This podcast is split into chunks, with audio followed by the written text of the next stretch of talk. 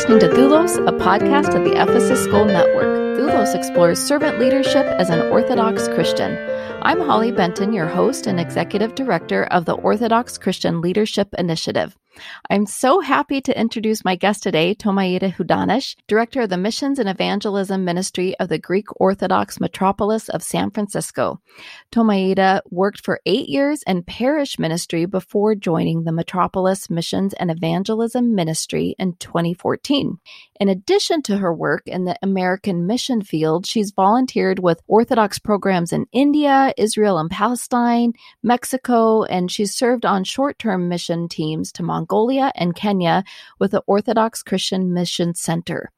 She's also the co founder of Beauty First Films, publishers of a unique liturgical seasons wall calendar, and creators of a forthcoming documentary about St. Amphilochios of Patmos. Thomaida lives and works in Portland, Oregon. Welcome, my friend Thomaida. Thank you, Holly. I'm so glad to be here. And I'm so excited to let our listeners know that you are going to be one of the panelists featured at our upcoming fifth annual National Orthodox Leadership Conference this September 17th and 18th at St. Vladimir Seminary. This year's theme is generously investing in emerging leaders, something that really relates to your work, Thomaida, in missions and evangelism. Yes, training great leadership is definitely important to us in every organization and ministry. And striving to grow as leaders is actually kind of a path to repentance, right? We know that looking at healthy organizations that they can all point to good leadership. Thankfully, in the church, we have Christ as our ultimate leader and prototype. And so we're always striving to be like him. That's right. And you are currently hosting through your ministry an online book study through the Department of Missions and Evangelism. I was honored to join you at your first event a few weeks ago. The book that you're working through is called Growing Young Six Essential Strategies to Help Young People Discover and Love Your Church by Kara Powell, Jake Mulder, and Brad Griffin. Yes, it's a great book. And I'm so glad that you were able to come and kick off the book study for us since we read the book together initially. We do this book study every year after Pascha. We choose different books to discuss, and we get participation from all over the metropolis and beyond. Plus, I think it's really important that we're doing this lifelong learning and we're modeling that and sharing in that together because I think that's an important component of being a good leader. The reason we chose Growing Young, which is really jam-packed book, I really like it because it says in the title it's about attracting like helping young people discover and love your church. But as I was reading it, I just continually was looking at through the lens of missions and evangelism and I was thinking about how everything that they're saying about young people and what young people need is the same as we would say like this is what we do for newcomers. This is what we do for guests. Right. This is how we onboard anybody to something new, like joining a new parish or a new faith. I think that every single principle is really applicable to evangelism. It's a really powerful book. And one of the reasons that I like it so much is that there's a lot of ideas in each chapter. Like, here's the concept, here's why we think it's important, here's the research. But then they give you at least a dozen ideas per chapter about how to apply it. Yeah, that's right. At your book study, we discussed unlocking keychain leadership. It's a mindset and strategy the authors of the book suggest in working with youth and young adults. And as you say, it's really a concept that can be applied to integrating any newcomer into the parish. It's a, a little quiz time. Tell us what is meant by keychain leadership. Right. So they describe how certain people hold the keys, which may be a physical set of keys or a metaphorical one in essence, a leader in the church is someone who has access or authority or physical keys. Mm-hmm. They have to be a trusted person to hold those things. Or another thing they might have is credibility and persuasion of other people. There's somebody that everybody really respects and listens to. So there's lots of different keys.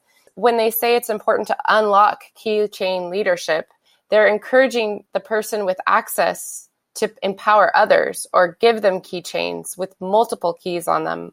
It's also important to prepare these people for those roles and responsibilities they're taking on. So they're not just like, oh, here's the keys, good luck with that. Mm-hmm. but they are mentoring them and talking about how do you prepare somebody to bear this responsibility or to grow gradually into it. Just like when we teach someone to drive, we teach them in stages and we help them to increase their skills and independence over time.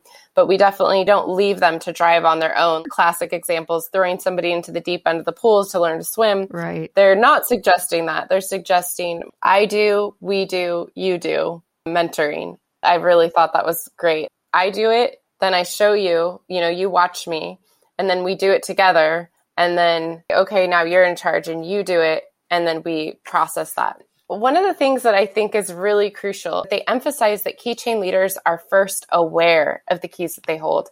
I realize that some of the most capable and influential people in our parishes may not realize that they're actually in a position to share access. Mm-hmm. They might just be doing what they're doing and they don't really see themselves in a leadership positions. Another way that that's true is that a lot of us who are already in the Orthodox Church may not realize that the people who are just coming to the church for the first time or have just joined the parish community, even moving from a different parish, are looking at us and thinking, wow, they're the key holders. And we're just oblivious to this fact.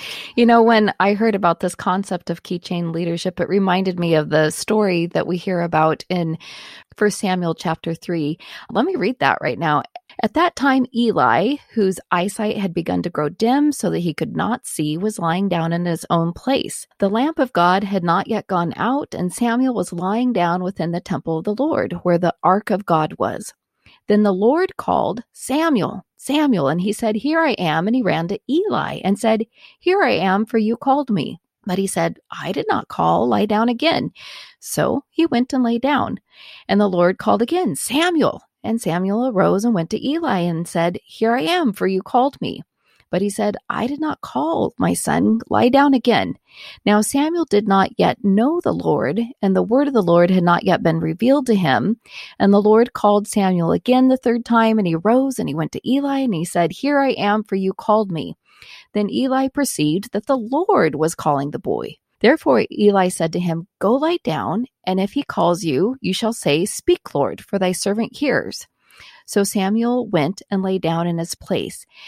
Then we later learn through the story that the Lord, the message that the Lord has for Samuel, is really not good news for Eli. But what reminded me of this concept of keychain leadership from this passage is that number one, Samuel and living in the household of Eli had already been trained when someone calls, you go and attend and say, Here I am. What do you need? Clearly, it wasn't Eli calling him, but the Lord God Himself. What I really like about Eli is that he's not inserting himself and trying to control the situation. He's really, in a way, passing the keys on to Samuel, saying, If you're called again, this is what you do. Eli's not trying to insert himself. He's really giving those keys to Samuel, saying, This is how you respond to the Lord. If the Lord calls you, say, Here I am, your servant hears. And just thinking about people in the parish who have the keys, they hold the keys.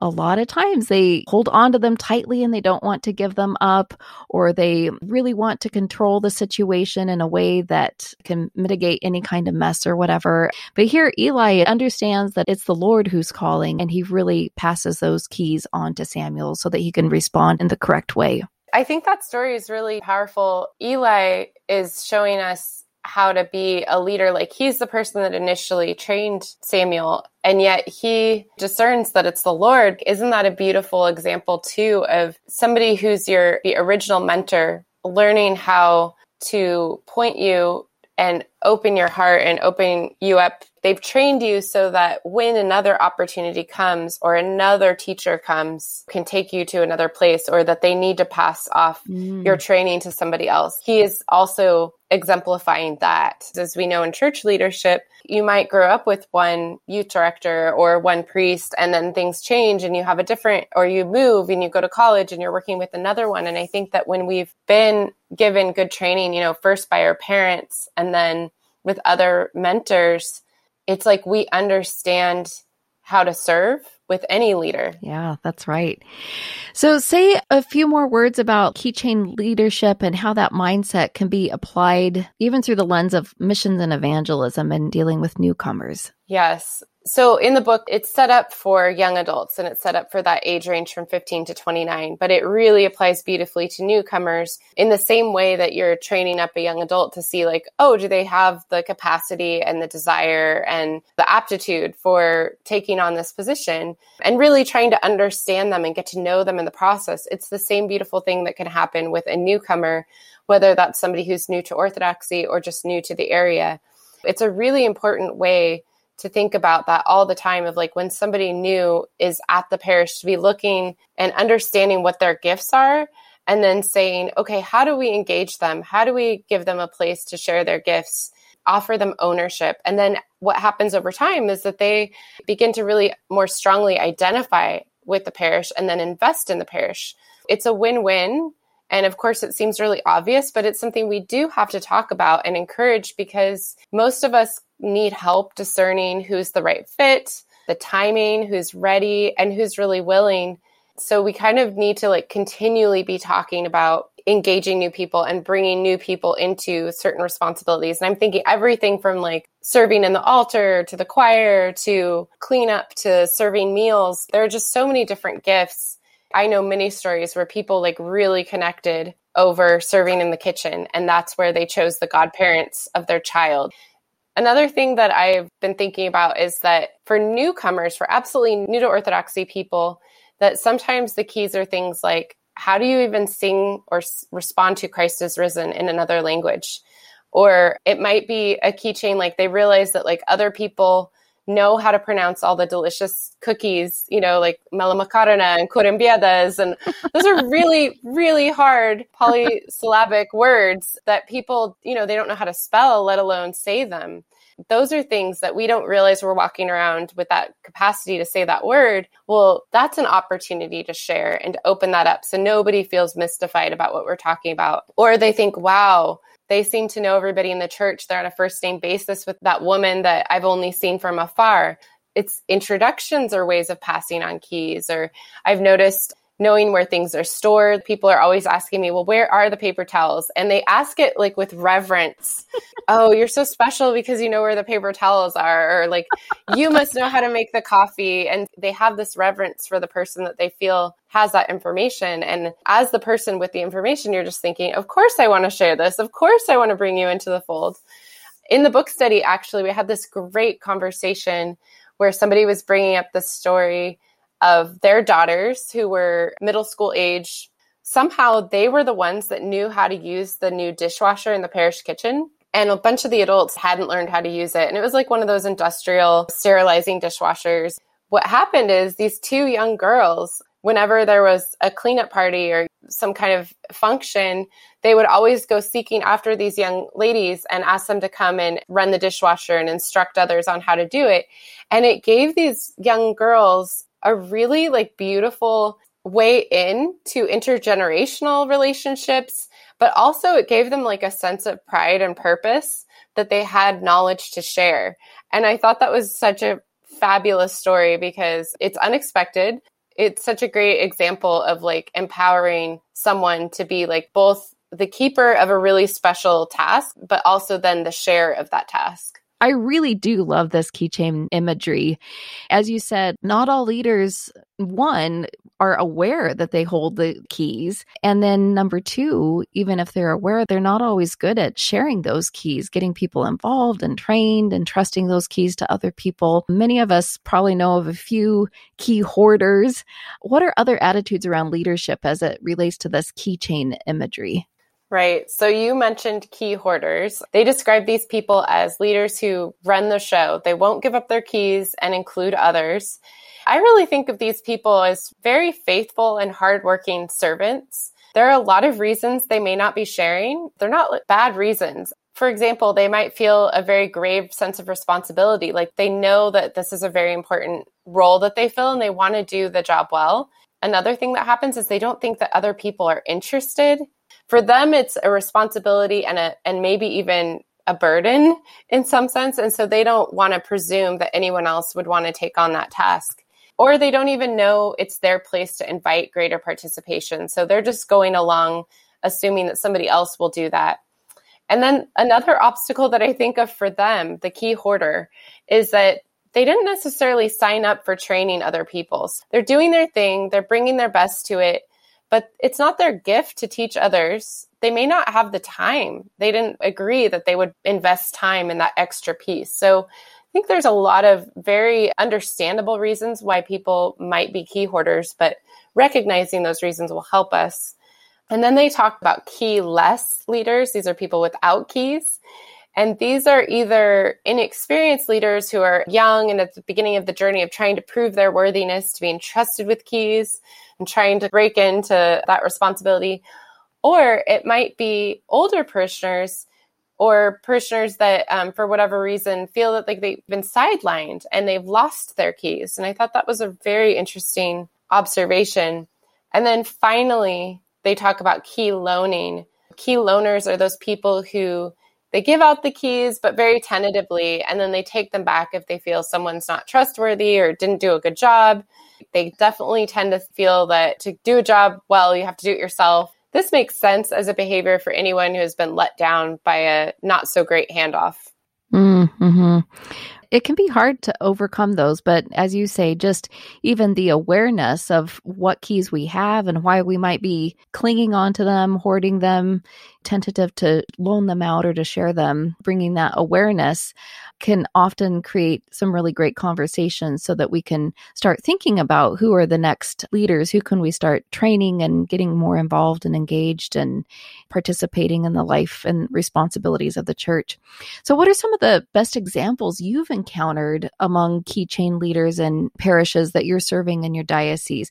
What are they doing right and how are they making an impact? Well, this is a challenging area. I mean, it's challenging sometimes just to get in and collect those stories as you can imagine, a lot of these events, these keychain passing off events are happening in a very like intimate and quiet way. And so we don't always know exactly what's happening. But I will give a recent example that comes to mind. I was able to go to Roseburg, Oregon for Holy Week and Pascha this year. And it was super special because it's a mission parish that doesn't have a full time priest assigned. And it was their first Holy Week and Pascha being able to do it in Roseburg. Glory to God because Father Martin Ritsi and Pres Rene Ritsi came out to serve from the Orthodox Christian Mission Center. And that was a huge blessing that they offered their time to come out. They've been to Holy Week other places. They know what needs to happen. They made a huge list of all of the activities and defined the tasks. And the leadership definitely led that charge. But what I learned over the course of the week is that every single family or household in the parish contributed. And I thought that was so powerful that this Holy Week was really a creation of their own hands. There was a young man that went out into the woods and got the crown, and he made the crown of thorns out of a local thorn bush. There was another gentleman who we discovered in the course of the week that he happened to have experience as a florist, and so he helped us decorate the Kouvouklion people were making food, different people were taking turns helping with cleanup or with meals. Throughout the week, people brought eggs from their chickens and dyed them red and contributed those. There was such a feeling through the entire week of these were offerings that really came really from the hands of the mm. people and i was so encouraged but the other part of it same week same place is in addition to all those physical offerings we were also seeing that the priest was encouraging us to go around to the congregation and say, Hey, would you like to read this reading? This one's coming up next. And are you comfortable reading? So you had the whole parish contributing in the worship and offering the service together and creating that service together. And I think that this is an example of prioritizing engagement over expertise. I can't even number how many times someone has shared how moved they were when they were asked to read during a service, whether they were very new to the church or young, a young person being asked, or they thought, oh no, that's something the priest does and the choir does. And so, so many people have shared stories about how powerful it was for them to read part of a service and to help create that moment there are several priests that I really admire that I've seen them do that where they discern that there's certain times when it'll be more powerful to have each person present participate in reading than it will be to sing the hymns in an expert way. It's a really tough adjustment, but I think that invitation really makes an impact. Yeah. And in all of those things, the Lord is the one who provides every offering. It's just the hands that are the vessels to offer unto God what He's already provided.